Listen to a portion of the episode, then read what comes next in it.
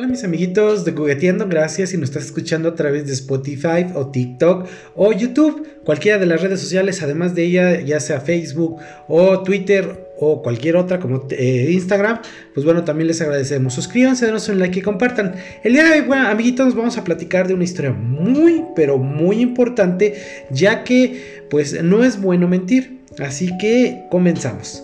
El hombre que nunca mintió es un cuento africano. Érase una vez un hombre muy sabio llamado Mamad. Este hombre era diferente a los demás. Mamad nunca había mentido. Todas las personas de la tierra, incluso aquellas que vivían a 20 días de distancia, sabían de él. Era admirado, venerado por todos. Un buen día, el rey de un lejano reino africano se enteró de la existencia de Mamad y ordenó que a sus súbditos que lo llevaran al palacio.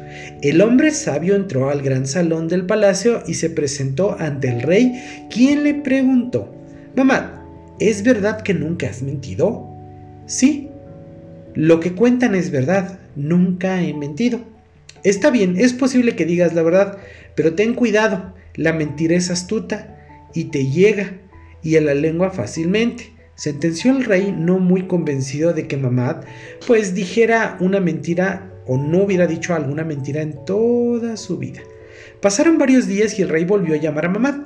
Cuando llegó, el rey estaba a punto de ir a cazar y sostenía a su caballo por la melena. Su pie izquierdo ya estaba en el estribo, pero antes de montarlo miró a Mamad y le ordenó.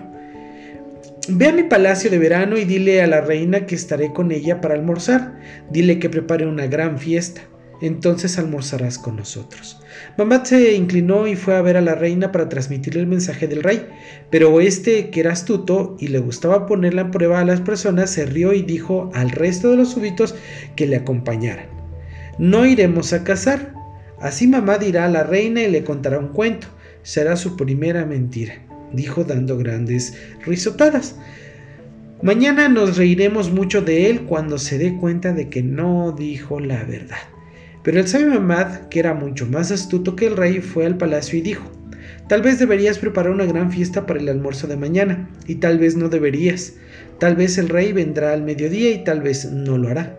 Dime, ¿vendrá o no vendrá? preguntó la reina contraída. No sé si el rey puso su pie derecho en el otro estribo cuando me fui o bajó al suelo su pie izquierdo y pues descabalgó, contestó satisfecho mamá. Al día siguiente todos esperaban al rey.